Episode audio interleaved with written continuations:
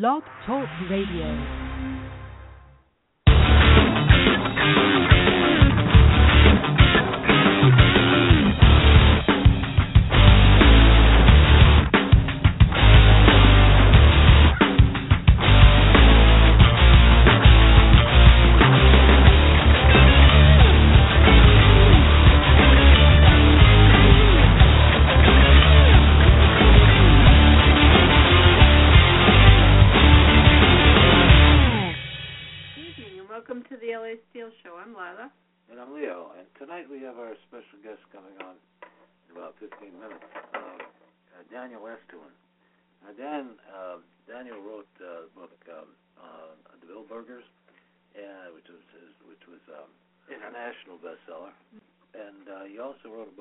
Trans evolution, and he's one of the world's. Uh, Could he be considered an expert on the is, Bilderbergers? He is probably the foremost expert on the Bilderbergs, and um, we're we're, uh, we're happy to have him on again. Uh, we had him on uh, several years ago as well, and um, when he came out with the, Bild, the Bilderbergers, we had him on again uh, last year when he came out with um, this latest book, The Trans uh, Transevolution, and. Uh,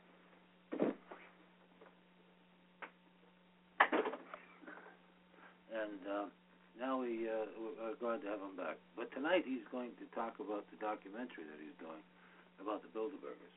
Right. mm-hmm. And um, for those of you who don't know what the Bilderbergers are, they're. He's uh, going to tell us about it. He will, yeah, he will inform us. But um, so you know, uh, they're probably the most elitist group uh, in the world uh, that uh, you know involve uh, that are. Uh, well, they have a huge influence on they policies of all nations yeah. and everything else. And, but he uh, can tell us where a little bit of the history and and really how much influence they do have. And he'll talk about the his upcoming uh, documentary too, which we're interested right. in. But in the meantime, maybe we can cover a few different yeah, a lot topics. Of, a lot of interesting stuff tonight. And too. here's a good thing: fear dominates politics, media, and human existence in America, and it's getting worse. Yeah, I, you can read. I, I think I read that's it true. Pretty long though. But we'll a little bit of it anyway, because yeah. I think it's a, it's a, it's true, and it's something we should all think about. Let's see. Let me go to. This is from the AlterNet. Fear is the mind killer. That's Frank Herbert. People cannot think clearly when they are afraid, as numerous studies have shown. Fear is the enemy of reason. It distorts emotions and perceptions and often leads to poor decisions. For people who have suffered trauma, fear messages can sometimes trigger uncontrollable flight or fight responses with dangerous ramifications. Yet over time, many interlocking aspects of our society have become increasingly sophisticated at communicating messages and information that produce fear responses. Advertising, political ads, news coverage, and social media all send the constant message that people should be afraid, very afraid. In addition, television and film are filled with extreme violence and millions of fictional deaths, far out of proportion to what really happens in life, as researchers have pointed out. And more recently, we have witnessed the massive militarization of local police departments with equipment, gear, and attitudes that treat citizens as if they were terrorists, as recently evidenced by the events in Ferguson, Missouri. Many militarized police raids have gone wrong and taken the lives of hundreds, while police violence against often unarmed people results in unnecessary deaths and injuries every day. All this despite statistics indicating that in most parts of the country, the crime, rate is actually on the decline. Fear is so pervasive that experts have made the case we live in a generalized culture of fear, also the name of a book by Barry Glassner, which underscores the fact that we often fear the wrong things and incredibly out of proportion to reality. Statistics show you have a much higher chance of being killed by lightning than by a terrorist. We at AlterNet feel our society is overrun with a destructive and growing social preoccupation with fear. This fear breeds more violence, mental illness, and trauma, social disintegration, job failure, loss, of workers' rights, and much more. Pervasive fear ultimately paves the way for an accelerating authoritarian society with increased police power, legally codified oppression, invasion of privacy, social control, social anxiety, and PTSD, that's post traumatic stress disorder. And so um, this is this is quite a long article, and if you want to Yeah. go to it, um, Yeah, why don't we? Uh, there's a couple of things I, I'd rather talk about. uh, let me Uh, just uh, tell people where they can go. They can go to the AlterNet Fear in America, and it's by Don Hazen. Yeah. Well, here's the.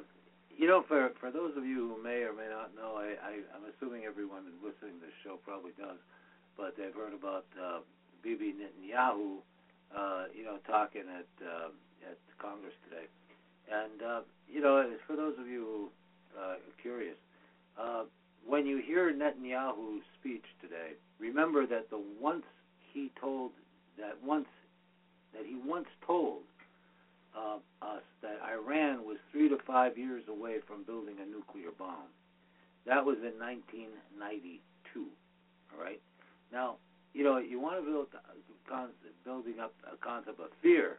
All right. This is what he's here for. Don't fall for it. Netanyahu is proven liar and a warmonger. In 2012, spy cables revealed that Mossad, Israeli spy agency, concluded that Iran was not producing um, uh, Iran was not producing uh, uh, uh, nuclear bombs. Let me ask you this question: How many countries has Iran invaded? None. How many bombs have they dropped None. on countries? right? But it says, uh, but yet, uh, you know, how many have have uh, Israel invaded? Dozens, okay. And how many have they? How many bombs have they dropped? Thousands upon thousands, all right. So don't fall for it. Netanyahu is a proven liar. Again, in 2012, spy cables revealed that the Mossad, Israeli spy agency, concluded that Iran was not producing nuclear weapons, despite Netanyahu's uh, hysterical warnings to the UN. Not to mention that in 2002 he lobbied America to invade Iraq, and citing Iraq's non-existent nuclear weapons program, and said it would have a great positive impact on the Middle East. Wrong, wrong, and wrong again. And that's Netanyahu's uh, history of. And uh, remember, he's up for election in uh, Israel. yeah, he's up for election in, in, in, in, in just a few days, and we're voting, and we're, and uh, Obama is trying to unseat him over there. Well, the guy's a loose cannon. Now, also Netanyahu said to the Jews, basically American Jews, he said, uh, "Get lost." yeah, you know, this is interesting. His mother, Mother Jones said this um, article.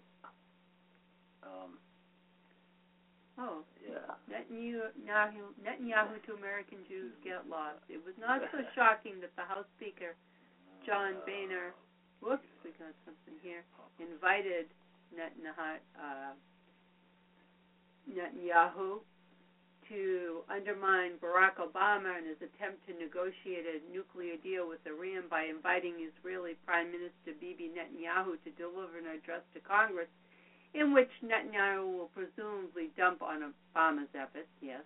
Nor was it so shocking that Netanyahu apparently would rather see another war in the Middle East than a deal that allows Iran to maintain a civilian oriented and internationally monitored nuclear program. Agreed to um, mount this stunt two weeks before the Israeli election, a close contact contest in which the hawkish PM is fighting for his political life. Certainly, Netanyahu realized that his audacious move would strain his already ragged ties with the ties with the Obama administration and tick off the president, who will be in office for the next two years and, and quite able to inconvenience Netanyahu should he hold on to power. But what was surprising was how willingly Netanyahu was to send a harsh message to American Jews drop dead. Um, for the for the past six years, one big question has largely defined U.S. politics: Are you for or against Obama? The ongoing narrative in Washington has been a simple one. The president has tried to enact a progressive agenda, health care, gun safety, blah blah blah blah blah blah blah. I, the, the rest of this is pretty crap. Uh, you know, Netanyahu is here Just go down basically just says, paragraph. uh, just tells everybody to take a hike. He doesn't care. All right. Jews have voted for Obama in strong numbers. In 2008, Obama drew 74% of the Jewish vote, maybe up to 78%. In 2012, he won about 69%. Yes, there was a drop off, but it was consistent with Obama's decline within other constituencies. Okay. So he's popular So he's still popular there. All right. So, but but Netanyahu has been t- giving the finger to everybody. Mhm. All right. And um, you know, and and he did it again. But you know, I don't really. Nobody really likes this guy. They just don't. They're just afraid to be anti-Jewish. You know what I mean? And so they're supporting his idiot self. But I think that I think the funny thing, one thing I wanted to mention tonight, uh, is a bunch of things that uh, we, hopefully we might have time for. Um, but the the one that, that, that I had it up here, I posted 56 guys who did not attend uh, his uh, his big uh, rally Speech. there, speech today, and um, I thought it was interesting. There were so many uh, Zionists, all right, that didn't. And uh, this this woman, she she's the biggest idiot there ever was. If you listen to what she said, it was just totally. It's, Nancy Pelosi said Netanyahu's speech had me near tears because U.S. intelligence was insulted. You know, I, It's a I, bit of a it- dra- no, dramatic, no, isn't she, she? She's an idiot. Uh, what she said was so stupid it didn't even make sense. But I, I wanted to to mention this because. Um, let's see. Uh, let's see. Let's see. Come on, come on, come on, come on. Where is it? Damn it! I I was cons- I was positive that I put it up. It had the 56 names. Hmm. Here they are. Where is it? Here is a list of 56 Oh, yeah, here it is. Democrats who Okay. are not attending Netanyahu's Yeah. speech. Yeah, it, it's really it was really an interesting thing because if you, you read some of these like Elizabeth Warren, she's a, she's she's come out and said we love Israel, we're Here's devoted a li- uh, here's a list of Democrats who do Yeah. not plan on attending this controversial speech: Al Franken, Elizabeth Warren. Now, Tim- now, now, now, before you go through, let, let's let's let's uh, show. Al Franken is a Jew. He's Mhm. a Zionist. He's for pro pro Israel. He's pro everything. All right. Elizabeth Warren has come out as pro Israel. Okay. Uh, Tim Kaine, I don't know who he is. Patrick Leahy, he's pro Israel too. Bernie Sanders, definitely he's Jewish. He's definitely pro pro Israel. He's come out totally pro Israel. Um, and uh, there's a there's a ton of other guys here. Most of them nobody's ever heard of. Louis Gutierrez, he's he's an advocate for uh, you know immigration advocate.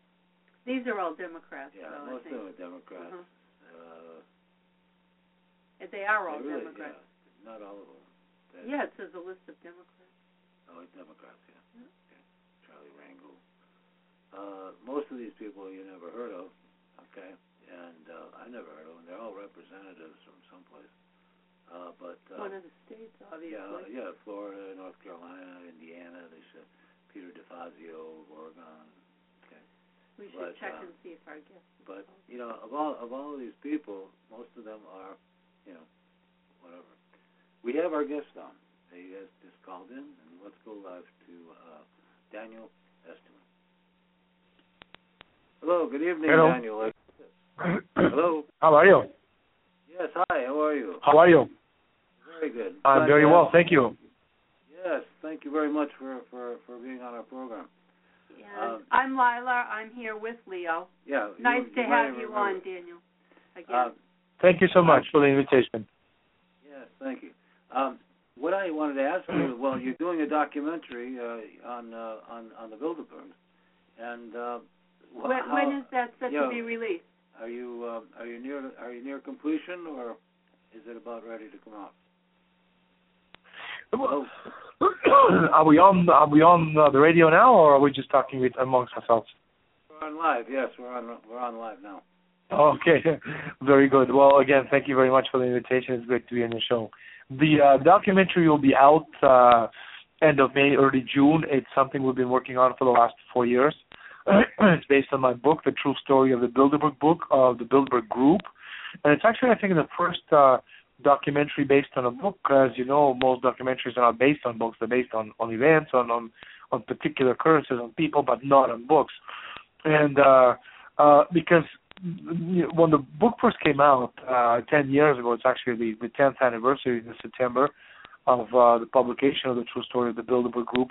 Uh, it immediately became an international bestseller, and uh, um, people, in a way, discovered, you know, uh, that there was this secret society, or you know, you know, should we say, private organization that kind of ran a lot of these events that you know we see around us from behind the scenes, and uh, whereas before, and you know, I wasn't the first person to talk about Bilderberg.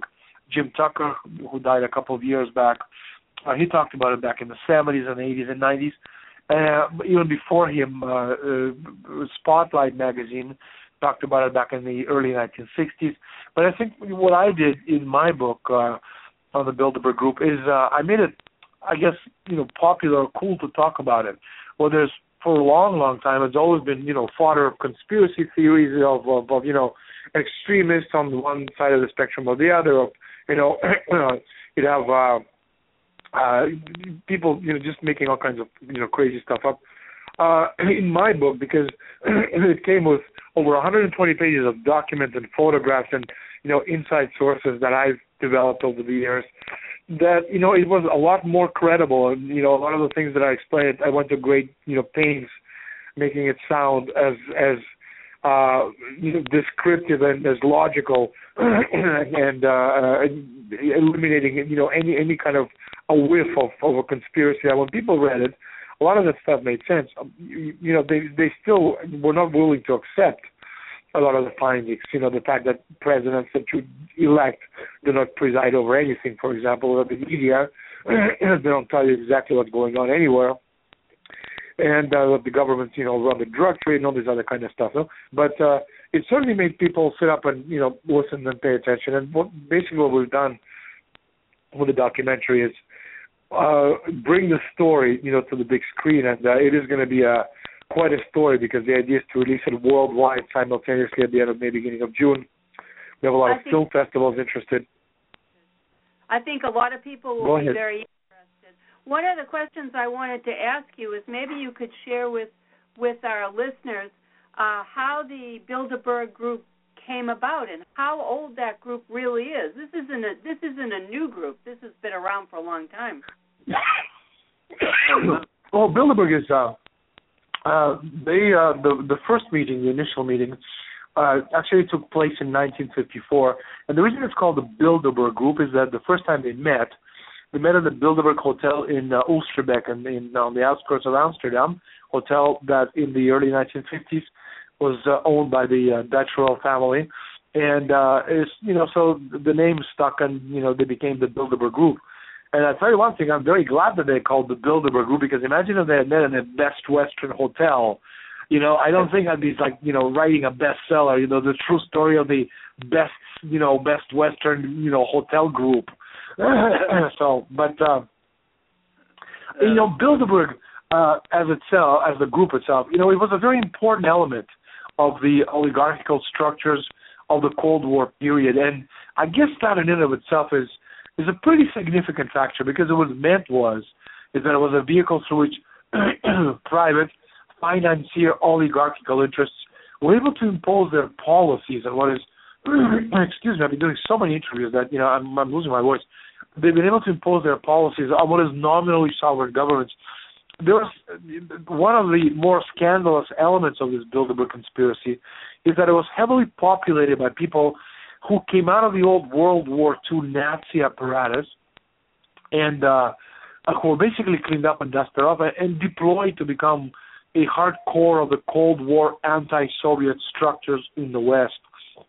And one of these Nazi characters is actually the founder of the Bilderberg Group, Prince Bernhard, who was married to uh, a Queen Juliana, and that's why he married her because you know one of the ways is to cover up your past is you know by marrying a, a Dutch queen. But uh, Prince Bernhard was always a Nazi, a hardcore Nazi, and uh, you know he remained a Nazi to his dying day. How does a how does the person become a member of this special group? Well, you know, it's like with any secret society. And Bilderberg is not a secret society. It's much more, much less so secret and more private. With any of these kinds of organizations, be it nations, be it, you know private organizations, they kind of tap you. They you know they ask you to join, and you tell them yes or you tell them no. And most of the time, most people say yes, obviously, because um, you you know it, it's aside from the fact that uh, you have this great way of networking with some very important people it also opens up a lot of doors if you know if you're smart enough to you know take advantage of of, of the situation. So, uh, what you know, I hear a lot of people saying that you know you know these people are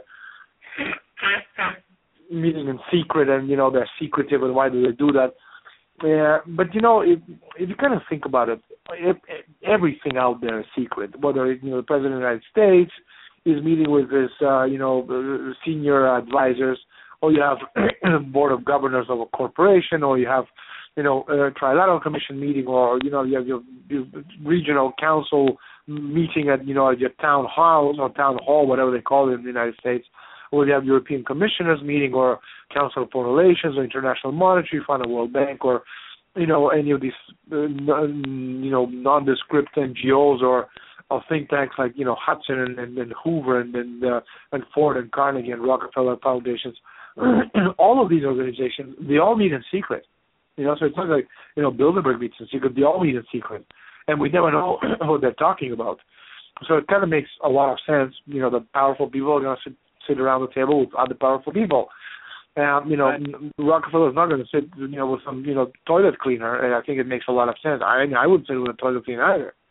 But the point is, is that at these meetings, what happens is, is that they kind of pick people who can advance the the the objectives of this organization. And uh, you have to understand that the attendees to the Bilderberg conference, you have obviously you have you know important politicians. Like Bilderberg itself is is your former NATO alliance, Western Europe, Canada, and the United States. You have other organizations that you know encompass other parts of the world and other interests, but Bilderberg is your Western you know NATO alliance, Western Europe, United States, and Canada. Nobody else comes in, and so you you know you're going to have uh, secretaries of state. You know, Kissinger, for example, Henry Kissinger has been there many, many times. Zbigniew Brzezinski has been there. You know, George Soros, uh, Rockefeller, and so on and so forth. The sitting president of the United States never comes because you know it's just too much for a sitting president to go. But for example, Hillary Clinton, she went to a, uh, to the meeting uh, in uh, at a Bilderberg conference once she was a Secretary of State, and uh, Barack Obama and Hillary Clinton both went before he became president if you remember that famous incident where he kind of disappeared out of the plane, well, he disappeared and then he kind of appeared at a Bilderberg conference. So, and, you know, uh, uh, Bill Clinton was invited in 1991 to Baden-Baden in Germany, where uh, David Rockefeller explained to him this whole thing about North American Free Trade Agreement, which Clinton didn't know anything about. and uh, you know, he said to Rockefeller that he would support it if, if you know David Rockefeller wanted his support, and Rockefeller said, Yes, we do. And you know, before you know it, Clinton becomes the president of the United States. So there's lots of these kinds of situations. Uh, then you have the obviously, you know, some of the biggest, most important economic moguls and and bankers and, and financiers. You know, leading newspaper directors or executives are there. New York Times, Washington Post, uh, you know, Time Magazine, and you know, directors from CNN and, and you know, Fox. They all go to these meetings. Of course, none of it comes out in public because the whole idea of Bilderberg is is whatever said you know within the walls of, of any hotel where they're meeting stays there, never comes out. Uh, so these are the kinds of individuals that go there. And so if you can offer, you as a person can offer something because you're brilliant in what you do at your craft, or you're a great speaker, you have you know brilliant career in front of you, or a politician that needs a little push, you know, and a shove and a nudge in the right direction, and you know you may become the Supreme Court justice or or you know a, a minister or, or, or secretary of some important uh, organization, and obviously going to be invited. They're going to watch you. They're going to pay attention to what you're saying. They're going to listen to you. They're going to talk about you when you're not there. It's that's how things work, you know, the real world. You know, so to say that Bilderberg is evil because they meet in private, you know, everybody meets in private. It's you know nobody meets in, in public, you know, which is why you know policies are decided behind closed doors. I'm not apologizing for it. I'm just saying that it's the logical thing to do, and which is again one of the reasons why my book became what it is because the things that I say make you know just perfect sense. You know, just it wasn't like some kind of a kooky, wacky, off the wall, you know, voodoo conspiracy theory. No, it's not like that. No, there's no like, you know, the idea that people have they have these four old geezers sitting in a dark room, holding hands, staring at a crystal ball, planning the world's domination. It's not like that. It's a you know four day meeting once a year, and needless to say, you're not going to reach any consensus beyond you know these very you know basic points, no.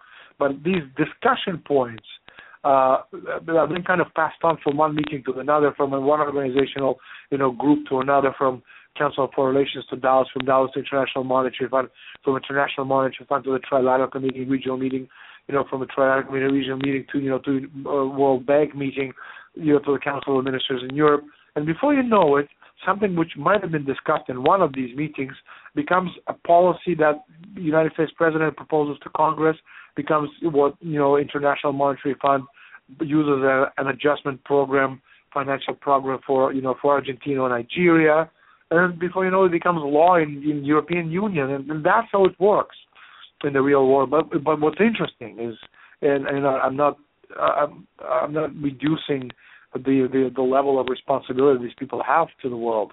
What I do in the film, the documentary on, on the true story of the Bilderberg Group, is I show some of the more dramatic elements of these meetings and how they have affected the world, such as, for example, the 1973, uh, you know, oil price hike and how that embargo was, you know, came as a direct result of what was discussed at the Bilderberg meeting in May 1973, for example. I was surprised um, but I, I wanted to ask you how much of the um, uh, in your documentary will you be having interviews with people? Do you have um, um, uh, mostly your reports? Do you have uh, film footage of, of these people or different things? How how have you um, uh, how have you produced this or directed this? Uh, oh, absolutely. Actually, you know, we've gone, we've uh, spent right now over two hundred thousand dollars of our own money it's a project which has been you know up and running for the past four years. The first producer of the documentary was bankrupted by the banks when you know if you believe in conspiracy theories or coincidence theories. You know, a producer who was a very well-off man and who liked the idea of social justice uh, was uh, ruined when three banks called in his loans on the same day. And uh, you know, the the uh, before that, you know, there was an American producer. He wanted to produce the film, and he started getting some very you know terrifying phone calls at his home and he just told us that you know he was out, he you know he couldn't deal with it, and um, and so we put you know two hundred thousand dollars of our own money towards the project. We've traveled and we you know we've gone to eleven countries to interview people to document. Uh, and uh, you know we got some amazing footage and interviews. We you know went to the United States and Canada. Uh, we traveled to England and uh, uh, the Netherlands, uh, you know, to the Bilderberg Hotel, uh, the original hotel, you know, to to Brussels, to the European Parliament, Spain, Portugal, Italy, France, Germany. So you know we've done uh, a lot of traveling, a lot of interviews with some amazing people, and we have some amazing footage. You know, not to mention all the material of my you know my own personal material that I have. And we're right now actually in the post production. We have about three weeks to go, and we do have the you know crowdfunding campaign because you know we kind of are running out of money and we have a little bit more to go. And uh, you know, if if I can very very very quickly just mention it, I'd very much appreciate it. Please do, yeah, yeah, please do. It's uh, you know, if, if uh, we need about another twenty thousand dollars to to finish this, and you know, we have some really top people helping us with color and sound and and uh, you know some some elements of uh, of animation. And uh, you know, if people have a little bit of, they go to RocketHub just type in Bilderberg, and you know if you can donate five, ten dollars each, and you know just get us over this little hump. We're gonna finish this film one way or another anyway. We got about three weeks to go, but it's just gonna make it that much better. And it's you know you can see the trailer on the site. And uh, you know if Edward Snowden won this year the the the uh, the Oscar for Citizen Four, and then you know well congratulations because obviously his service to the world has been you know is, is unquestionable.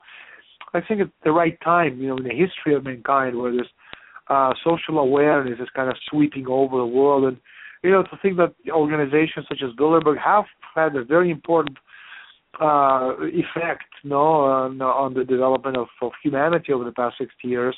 So if we can get their story into the, uh, you know, the onto the silver screen and and get people to understand that this is real and just how real it is. Because one thing is a book, but another thing is a film, and you can certainly make it visual, and you know visual effects have a, um, you know everlasting effect on, on on the audience, and and that's what we want because in the end it's it's it's not just the film itself; it's you know the repercussions of the film from here into the future. What company or how will you how will you be distributing? What, what how will this be distributed? This, um, well, we actually have a distributor which we can't mention right now because it's uh, the deal hasn't been signed yet. But we do have a distributor, and we have 11 film festivals, international film festivals, four of them very, very large film festivals, who are interested in having the film. One of the film festivals I can name, it's Locarno Film Festival in Switzerland. It's, actually the third or the fourth most important, biggest film festival in the world, and you know they've they expressed tremendous interest in the film, and we have film festivals in Russia, in Moscow, and St. Petersburg, and we have other film festivals around the world who are very, very interested in governments, such as the Russian government, who's very keen, you know, to uh, to to uh, you know to get this film out there because obviously, you know, the story is important and uh, it shows how a very group group of very powerful men and women can do a lot of damage to the world's economy, to the world lives of people when they get together and you know they use their power towards a not so good end. Mm-hmm. So, so the Putin government is is is in support of this documentary, and in support of. of it's not that the Putin government is, is yeah, it's not that Putin is in support of the guy. I think he knows this documentary exists, but certainly the uh, you know the uh, the ministries uh, in charge of uh, you know cultural affairs, people you know who uh, who work with film festivals, they certainly have uh, a lot of uh, interest in getting this film out there. And also in the United States, we're getting very important film festivals who are very keen to get this out, as well as in Europe, uh, three or four large film festivals. So, you know, we can't talk about this. You know, we've been told not to until the deals are signed, and you know they they're gonna announce it first. But uh, again, you know, if uh, I've reached out not only to uh, important politicians and then you know former uh, presidential candidates of the United States who are participating in the film, but also I reached out to the most important, you know, who's who of the Bilderberg organization as well. And needless to say, all of them told me no, and I have some very, you know, funny emails, such as an email I got from uh, Martin Wolf, who's a Pulitzer-winning investigative journalist for the uh, uh, for the uh, Financial uh, Financial Times, and uh, and you know he basically said uh, in his email he said, "How dare you make a documentary about the Bilderberg Group?" well, not only are we going to make a documentary, but I'm going to put that email on the big screen so people can see it for themselves. You know, I was going to ask you this, uh, because about two years ago, I believe it was, when the Financial Times um, uh, did a, a one of the Financial Times writers came out. It was very very big news that he came out to say that there was an international conspiracy and, and uh, uh, that was um, that that was involved in the collapse and the and the um, in the in the uh, financial collapse, and uh, they I was very shocked when I when I read that and uh, and uh, he I don't know he never really said anything again, but he was but the Financial Times too was the first to uh, to quote uh, that there was over how many trillions of dollars uh, of American dollars from the Federal Reserve were sent over to bail out the European banks. All right, and um, and and that was shocking too. So I'm kind of surprised that that uh, they would attack you for doing uh, for doing something like that. For your, for no, they're not attacking me. I mean, initially, initially they tried to you know dissuade me from doing it and try you know, try to pay me off in 2003 in Versailles in France when the Bilderbergs met and but you know it's in, in the end it's uh it's uh it's not so much a question of money it's a question of you know of durability it's also a question of of you know what one thinks is important in life. And I think the the life of my children is, is is a lot more important than any zeros they can throw at me. And you know as a matter of fact I still have the check. You know, that, that you know that the emissaries of the Bilderberg Group gave me when we first met, when we first and last met, and uh, as you know, as as uh, they're prepared to uh, to uh, because they gave me a blank check basically, you know, and uh, you know within reason, I think I could have maybe you know gotten two, three hundred thousand dollars out of them. I think, you know, I don't think I mean if I would have put ten million dollars, they would have told me no, and that's it. But uh I think you know two, three hundred thousand dollars, it would have been a reasonable assumption that you know for all my troubles and for the money spent and you know for for the time spent, etc., and you know get lost and don't come back. But then you know as I kind of looked at the check, right, and I had you know kind of was twirling my pen in my in my hand and I looked at one of the two characters, you know, and I in my book I call them Tweedledee and Tweedledum. And I looked at one of them uh, and I said to him, you know, you gotta help me out here. How, how many zeros is one's freedom worth? And uh you know, they looked at me and they said, you know, Mr. Estulin, have a nice day. You can keep the check as a memento, and I did. You know, I still have it. And if you actually look at that check, what's amazing about it is you need a magnifying lens to do that. But if you if you look at it with a magnifying lens, and when I did, you know, somebody told me I look at it with a magnifying lens. I did, and I was like, wow. It's like you could see it says you build one world order, you know, from the bottom up, one brick at a time.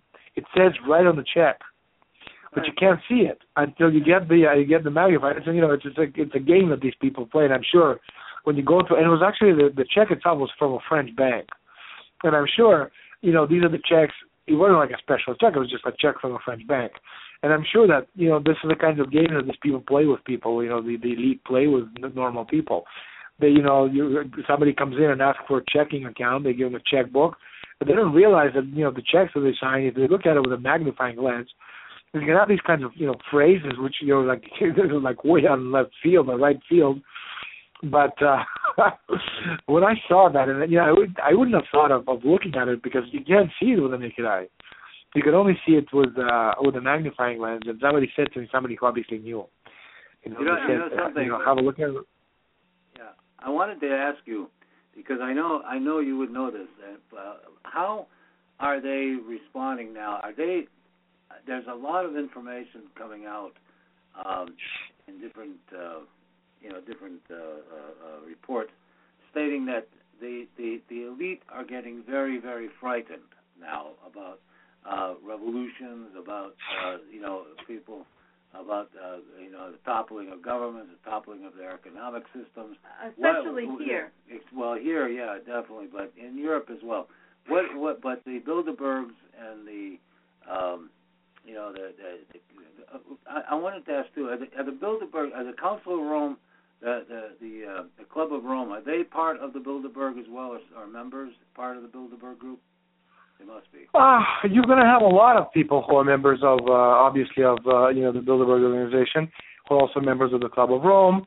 Um, you know, the Club of Rome is, is a different type of organization. Their, you know, their idea is is uh, deindustrialization. You know, they, they they came out with this report back in 1972 called Limits to Growth, which are, you know, allegedly, if you kind of, you know, project the, trajectory of of planet Earth's growth, then you know it's going to get to the point where basically we're going to deplete our natural resources, and you know that's it. It bottoms up, and you know the game is over. Except, what obviously, you know, they're not telling you is, is the fact that that only works in the in a world where uh, you know you don't consider the fact that you know us human potential for intellectual growth and also intellectual discovery. You know, and when that happens, you know, obviously all, everything else goes out the window. Doesn't doesn't make sense. But you know what's what's interesting is, you know, kind of go back to what you said you know, about uh, whether the Bilderbergs are, are scared or not. It's a it's a difficult question to answer for for many reasons. You know, on the one hand, uh, I don't think they're scared at all because you know they have the technology and the money to invest in futuristic technology so awesome, so mind-boggling that you know there's nothing we can do to stop them. And today, more than ever, with the technologies of today and the future, there's nothing we can do to stop them. But there's another element, and that element is kind of worrisome. It should be for anybody, really you know, suddenly the the global elites they're faced with uh, with the reality of seeking to dominate populations that are increasingly becoming self-aware and are developing a global consciousness. So, you know, a population, for example, being subjected to domination in Africa, it has the ability to become aware of a population being subjected to the same forms of domination or dominion, dominion or control in the Middle East or in South America or in Asia and so they can recognize that they're all being dominated by the same global power structures. And that is the key point. Not only is the awakening global in its reach, but also in its nature. It creates um, I guess you'd say within the individual, this awareness of the global condition. So it is a global awakening, both in the external environment, but also in the internal psychology. And you know, this new reality in the world, coupled with the fact that the world's population has never been so vast, it presents a challenge to elites seeking to dominate people all over the world who are aware and awaken to the realities of social inequality, war, poverty, exploitation, uh, disrespect, imperialism, and domination. And so this, you know, directly implies that these populations will be significantly more challenging to control economically, politically, socially, psychologically, and finally spiritually. Thus, know, from the point of view of the global oligarchy, the only method of imposing order and control on this unique and historical human condition is through the organized chaos of economic crisis, war, the rapid expansion of, and institutionalization of a global scientific dictatorship. So basically, our hope is their fear, and our greatest fear is their only hope. And I guess that's how you can look at it. You know, if you remember Charles Dickens, you know, he once wrote, "It was the best of times, it was the worst of times," and you know, it has never been so true as it is today. Don't you think, though, that the creation of fear itself in the population is a great way to control them, and because they seek uh, authoritarianism, because then because those people will take care of them by increased police, increased surveillance, well, increased, yeah. Yeah. And and that seems to be the direction that we're kind of going in in this country. We're being forced into. I don't think we want to go there, and I don't. I But don't there's think a lot most of people fear do. developed It's, it's, that, yeah, by the media. It's fear mongering that's doing it. But I, no, I want- absolutely, no, absolutely, that's how it works. Yeah, I wanted to ask you about uh, the- the- that only because um, uh, Brzezinski, uh, about two years ago, I believe. I don't know if it was at a Bilderberg group or a trilateral Mhm. group, but he said that uh, he said before. I think it was the Bilderberg, where he said that uh, that it was easier to kill a million people today than it is to control them, and um, that that that was kind of frightening because ever since then, you, all you've seen is an escalation of war and uh, uh, genocide and and uh, you know, uh, yeah, you know, pollution, the chemtrailing, you know, all all these things are happening. Uh, it, to to to to the levels of uh, of uh, never never even imagined before. You know, so Well, you know, Brzezinski has said a lot of the different things over the years, and uh, you know, if you kind of go back to his books such as Technological Revolution, uh, Tech Technotronic Revolution, it basically involved you know two major geopolitical developments. The first is that as technology advances, systems of mass communications rapidly accelerate, and the world's people are able to engage in instant communication with one another and gain access to uh, information from around the world. And in it lies the potential and ultimately a central source of a massive global political uh, awakening. But you know, Brzezinski has also said, you know, he detailed in, in, in so many of his works and conferences this his vision of a solution to world problems and creating the conditions for global governance. You know, basically said, you know, they must do it incrementally, for that is how to use their power intelligently. And the solution to the global political awakening, in the view from the top, is to continue to create the apparatus of an oppressive global government, and this is exactly what we have today. And unfortunately, I don't see it changing anytime soon. Well, I see your. Yeah, I wanted to commend you on the on your last book too, the Trans Evolution, um, because you you talk a great deal about that, and um, you know. Well, Trans Evolution is a kind of unique book because, you know, it's the first book out there in the world uh, that, uh, you know, creates this model, three-dimensional model of a system that doesn't exist, you know, it didn't exist up to now, where I explain how technology will change humanity over the next very short period of time, but not only from the point of view of technology itself, but using elements such as space exploration, transhumanism, you know, uh, genetically modified crop or food in general, economy, and so on and so forth. And you know, you have to you know keep in mind that all these elements play a very important role. So basically, in my this last book, Trans Evolution, you know, I explain that we're living the greatest you know change in paradigm in the history of mankind, and what's coming in the near future is forever going to change the dynamics of the planet Earth. You know, the fact that our children, you know, kids who today are six, seven years old, they're the last 100% human generation of, of human beings, forgive the repetition, on the planet Earth, you know, their children, my grandchildren, are going to be uh, transhuman, post-human machines, cyborgs, beings who are not totally human as a result of advances in, in synthetic biology. So the very definition of humanity is going to change in the next generation forever, and it's never coming back. And even now, they're already changing. Where you have the cases of you know kids being born with you know DNA of, of three different parents, but this is nothing. What's you know what's coming next? We're literally going to see the things that we see in films today are going to you know uh, they're going to be reality in the near future. So again, the whole idea of of transhumanism going from human to transhuman to post-human you know, this this change in paradigm of of, of the definition of of a human being is going to become reality in the very very near future. Well, I think I think when you when you look at the um, those the sci-fi movies like uh, the Terminator, uh, you know, and uh, um, uh, uh, uh, other, you know, Judge Dredd, and uh, a, a bunch of uh, uh, uh, movies that uh, predicted uh, uh, to- Total Recall. Uh, that one. Schwarzenegger was involved with a number of those movies, but uh, they they they basically what you're stating in the Trans Evolution book uh, is what is what they were already project, projecting. Uh, you know, that's uh, what they use Hollywood for. Yeah, to get you, you used that, to what's. Well, Hollywood exactly. Hollywood is, you know, I, I know we're running out of time right now, but Hollywood has always been that. It's, it's an industry which is controlled by the elite, and the ideas of of, of Hollywood is is obviously prepare people for what you know for for the for the future that they have projected for us.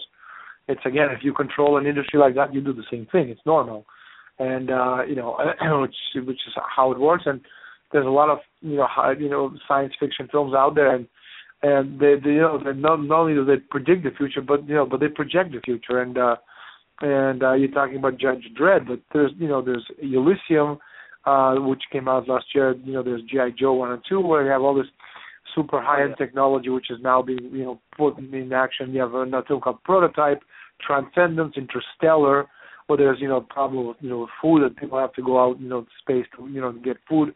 Lucy, that's another film you know typical uh, of, of futuristic machine. That's another one where machines are thinking, you know, thinking machines, and you know have their own protocol. Uh, Almost Human, which was uh, an amazing series, came out uh, a year and a half ago. Unfortunately, you know, only lasted one year. Where in the year 2048, you know, the world has become, you know, half men, half cyborgs, where you have, you know, police, uh, a human being uh, who are, have to work with, you know, with a cyborg uh, cop, uh, you know, as their partner. So this kind of stuff is is coming in the very near future. We're not gonna we don't have to wait till 2048. You know, in the next five ten years, the Russians and, and European Space Agency and the and, and the Dutch they're going, you know, t- you know, to Mars to colonize Mars on a one-way trip, you know, and so it's a it's a it's a it's a vastly changing world uh, that people are not aware of of how much everything is going to change around us in the next generation. But you but you also said this is something that you said. I again I, I, I repeat something you said in your book on trans evolution was that money uh, money was was virtually irrelevant. Um, in fact, I I, I folded it here. It says. Yeah, well, you know, the money, money, money, you know, money has no intrinsic value. Yeah, you know, it's uh, it's it's, uh, statistical measures of money flows have uh, nothing to do with the actual forecasting of wealth. What affects the planet is the development of the mind of the individual. And I and then you go on and elaborate on that. And I and I thought that was that was absolutely uh, that was prolific because um, profound because uh, it's what it's it's actually what it is. And, and you talk about the uh, uh, engagement of the human mind, you know, and the advancements, uh, all the scientific and philosophical and you know uh, advancements of the human mind is what really creates the wealth in any society. Um, you know, and uh, I, I just thought that that that that shocked me in a way when I first read it because it it it It's a reminder. it, it reminds you that money is nothing. Money's paper. You know, it's it's not the money. exactly money. Money is paper. Listen, I want to thank you for uh, for having me on your show. Uh, you know, if, again, if I can very quickly just remind people that they can go to a RocketHub and help us out with a little bit with the you know Bilderberg documentary. We'd greatly appreciate it. It's uh, I don't know where you are in the states, but uh, in Spain it's almost 3 a.m. So oh my goodness. Yeah, I'm sorry. I'm sorry about yeah, that. I stayed up to do the interview, but I'm gonna go to bed now. That's fine. Well, I hope you get a good night's sleep, and we thank you very much for Uh, being on the show. We look forward Likewise, to your thank you. So, okay. Good night. Good night, Daniel. Thank, thank you so much. Take care. Good night. And uh, that was Daniel Estulin, and um, he's doing a, a documentary on the on the Bilderberg. Bilderbergs, and um, and uh, we're also um, He's also written a book on that, which the yes, that's a major book that he wrote, uh, and it's called The Bilderbergs. And uh, Transevolution was another book that he wrote recently, uh, and uh, very brilliant book. And he's written, I believe, ten other books. yeah, he's, he's There's- uh, I think they, they So, uh, listed in here. No, not all of them. No. No, But anyway, we want to. Uh, he's want quite to, a he's quite a thinker. Yeah, he's uh, and a reporter. He's a Yeah. worldwide reporter. So you know, just just know that uh, we appreciate his uh, his work and his uh, his courage for for for doing what he's doing and and exposing and uh, you know um, probably without without uh, his his research uh, and reporting we wouldn't know as much as we do today about And about I this th- group. I think um, when you, he talks about trans-evolution, the coming age of human deconstruction, people are looking for immortality, and they always have. Well, in their in their own way, they'll find it that way. That's how that's how they're they're finding it, and that's what the, uh, of course, the elite are are looking for. Or maybe they've already found it and not sharing it. some are. Well, they you know you know you're still finding that people are still dying. yeah. Okay, those guys are still dying out. Or you know. so they let us. So I mean, uh. I mean, if anybody would do it, you, uh, you've got uh, the Rockefellers and stuff would uh, would would have uh, immortal youth, but they don't. Um, you know, you'd think uh, George H. W. Bush, who's 90 years old, wouldn't be running around in a wheelchair if he was uh, if he thought he, you know. if he could yeah, reverse yeah. the ravages of age. Yeah, and uh, the same with uh, with uh, uh, what's his name, Kissinger. Uh, if anybody saw him recently, he's he's uh, wheelchair bound. Uh, he's also 90, but you know he he may not have that much longer for the world, you know, Yeah. unless they put him in, a, in another body. But um, but it's uh, but you know these are they they still can't beat time, you know, and uh, you know not yet anyway. Well, So- they're trying to avoid the uh, Grim Reaper, I guess. Yeah, you know, well, they're probably scared to death of the afterlife. But um, you know, if there's any justice in the world, in that, and if there's karma, you know, which I know there is, these guys got uh, a lot to, uh, a lot to, uh, Illyria. a lot to be, yeah, worried about. So anyway, I was so pleased to hear the New York Times uh, calls for Dick Cheney and the Bush officials to be indicted for torture. Well, Isn't that that's good? that's yeah, good. war crimes. Yes, I was very pleased to hear that. And uh, let's see. Is that going to go anywhere? Um, Oh, I don't know. It came. It, it was. It came out in the in the New York Times. So we're, you know, that's a step ahead of where it used to be, an, alternative news. Yeah. Uh, you know, we spoke enough about it, but uh, oh well. Uh, I wonder what made them bring them up, bring it up at this point. I'm curious too. Um, I mean, the timing that, is you know, odd. it's very funny, you know, because uh, the timing is very odd. Yeah, But suddenly They never them to- bring up anything except Well, for I think, reason. well, personally, I think it's to muck up the, Uh, the Jeb Bush's. Yeah, exactly, uh, exactly. Trying, trying to put a, um, you know. Well, he had to bust in people to CPAC to get a yeah, to get any the, well, the so same, the same way with Netanyahu had to bust in all his uh, cronies. with cronies there too, and from AIPAC. But it seems the world is starting to rise up against the Bush administration after the release of the torture report. Yesterday, news broke that a human rights organization in Germany, with the aid of an international lawyer, were filing charges against the entire Bush administration for illegal, torturous practices on an innocent man. Now it's hitting here in America. The New York Times is calling for the investigation and indictment of the Bush administration for war crimes. Well, that's all well good, but Mr. Obama, okay, uh, He gave them tortured. He, no, he gave he, them a pass. he, he gave them amnesty. yeah. Okay, a, a pardon. Yeah. Pardon them all. All right. So, uh, and in their blistering, hardy Monday morning article, Prosecute Torturers and Their Bosses, the New York Times editorial board is asking that the Department of Justice prosecute those who committed torture and other serious crimes, which includes former Vice President Dick Cheney and other major officials within the Bush administration. And the board referred to the torture practices as a vast criminal conspiracy under color of law to commit torture and other serious crimes. Well, they got a pass on it. yeah, sure. And he's continued the. Uh, Oh yeah, he's continued it, and Guantanamo is still around, and you Mhm. know, and you know, it's it's just ridiculous. So, but it's but one thing that's good is they're coming out with it. You know what I mean? At least they're they're expressing their angst. Okay. But the funny thing is, see, Rumsfeld already had Rumsfeld, Bush, and Cheney. All of those guys are still been indicted by different uh, Yeah, they can't travel. They can't travel. all right? without a huge contingent. Yeah, not even them. that. They got to get the hell out because uh, they're they're they're being, uh, you know, eh, you know. This is uh, this was uh, I wrote this uh, the congressional reasoning behind the big turnout for Netanyahu's speech today. Well, it's based on this uh, recently published study that f- smelling farts may be good for your health. So you know that's one reason that uh, that they're there to smell Netanyahu. All right. The next time someone at your office lets out a silent but deadly emission, maybe you should thank them. A new study at the University of Exeter in English suggests that exposure to hydrogen sulfide, aka what your body produces as bacteria, may be good for you. I don't Oh, know really? about that. Yeah, I, I- I, somehow I kind doubt it. doubt that that's really good It causes you to wrinkle your nose. Maybe because you move faster. Yeah, maybe. But uh, it Uh, says here that uh, What your body produces, yeah, Kiko, and you read that. Yeah, I know, but it's just Uh, jumping around. here. as bacteria breaks down food causing gas could prevent mitochondria damage. Yep, the implication is what you're thinking. People are taking the research to mean that smelling farts could prevent disease, even cancer.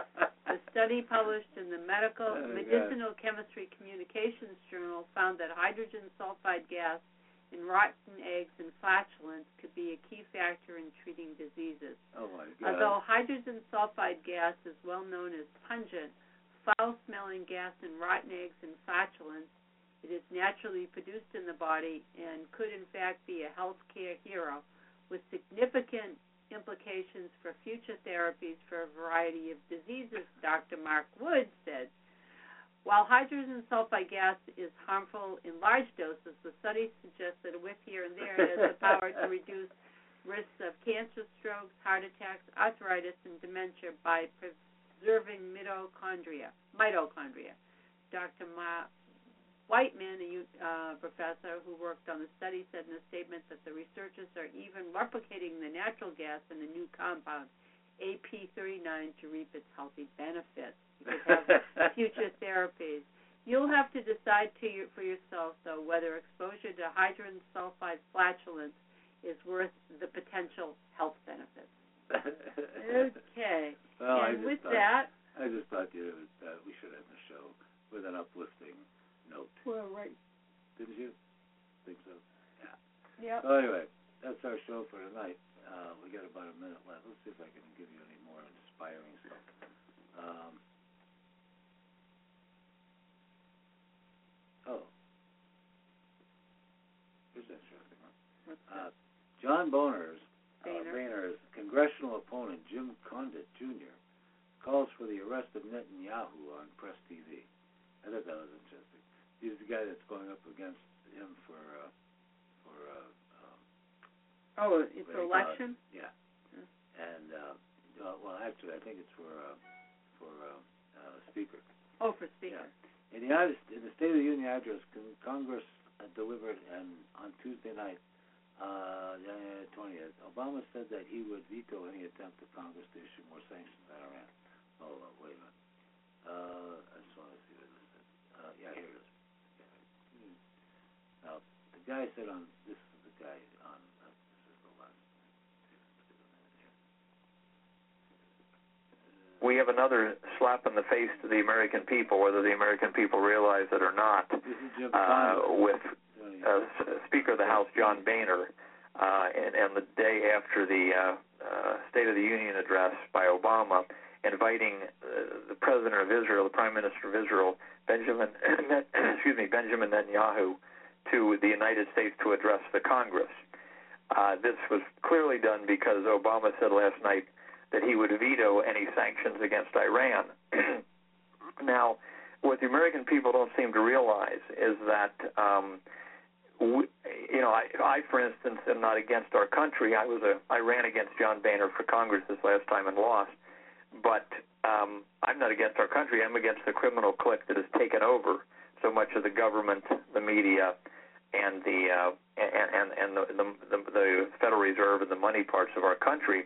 And so, what needs to start the American people start need to start looking at is whether office holders like Congressman Boehner and of course just about the entire Congress, whether they are guilty of treason because they're aiding and comforting uh, what is actually an enemy of the United States, Israel, hacking off the entire world, getting the entire world against the United States in order to give uh, Israel everything at once. So Netanyahu is being treated kind of like he is the president of the United States. He, we need him to come and straighten out the country by addressing Congress. Um, the uh, you know, in, in 1991, Pat Buchanan said on the McLaughlin report that the McLaughlin report that uh, uh, the Congress is Israeli occupied territory. The recently deceased Congressman James Traficant, who died in a somewhat quizzical accident, uh, uh, said on uh, Fox News in in 2009 that uh, the, the House Representatives and the Senate in the United States were totally run by the Israeli lobby, and he was banned from the media for the last major media for the last three years of his life. Congressman Paul Findley said that in uh, his book They Dare to Speak Out in the 1980s. Uh, he, he he wrote the exact same thing. Senator Fritz Holling said we would have never went into Iraq if it wasn't for the uh, Israeli lobby right before he retired from the Senate around 2003. So what we have happening here is that uh, the United States is is is making a absolutely unreasonable demand on Iran. If I am in a country in the Middle East and another country has nuclear weapons, then by any uh, type of uh, theology of a sane religion, the just war theory, for instance, of St. Thomas Aquinas, that that country would have the right to defend itself or be able to defend itself against a nuclear power. So, if, for instance, Israel has a nuclear weapon, then Iran or Lebanon or Iraq or any other country in the region would have a right that, that, to have nuclear weapons to defend themselves from an attack that they would have no way to uh, to respond against. So um, the the other things that should be mentioned in this in this context are that um, the Congress is is doing all kinds of other uh, dishonest things, or, or shall we say, weighted things in favor of Israel and against the the Arab world and against Iran when they're allowing. They have, for instance, HR uh, HR 83, which uh, which which uh, said that the uh, International uh, Atomic Energy Agency, the IAEA, would have to let. Uh, they, they're pushing to have Israel participate, even though Israel has not signed the Nuclear Non-Proliferation uh, Treaty. And they have 144 uh, nuclear known, weapons. known weapons. Yeah. Uh, I wanted to. I can understand why he lost it to Boehner because a guy like this is a truth teller. A guy Yeah. like this is uh, can't stand uh, Israel, and a guy like this, you know, would uh, upset the uh, the uh, Status apple quo. the status quo and apple cart. Whereas Boehner, you know, is pro everything. You know, so you know what. That's what why he's there. that's why he's there. So anyway, we want to thank everybody who joined us tonight. We want to thank our special guest uh, Daniel Estulin. Uh, from he was calling us from Spain. Yeah, he's And, really a uh, breath of fresh air, isn't he? Yeah, Yeah, he really tells it guy. like it is, and um, Yeah, I'm sh- guy. I'm sure that documentary will be very interesting. I'm looking and- and I'm sure to it, it'll I'll be a fair Yeah. presentation too.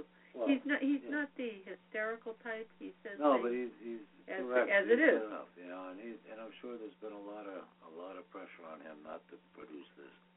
So I will I wish him the best, and uh, we uh, we we wish you the best, and we'll talk to you tomorrow night on our Union Night Show. good night, folks. Have a Oh, good night. yeah, Enjoy good. the rest of it. Good night, everybody. We're getting snow and sleet here in Connecticut. yeah. Good night, everyone. Thank you.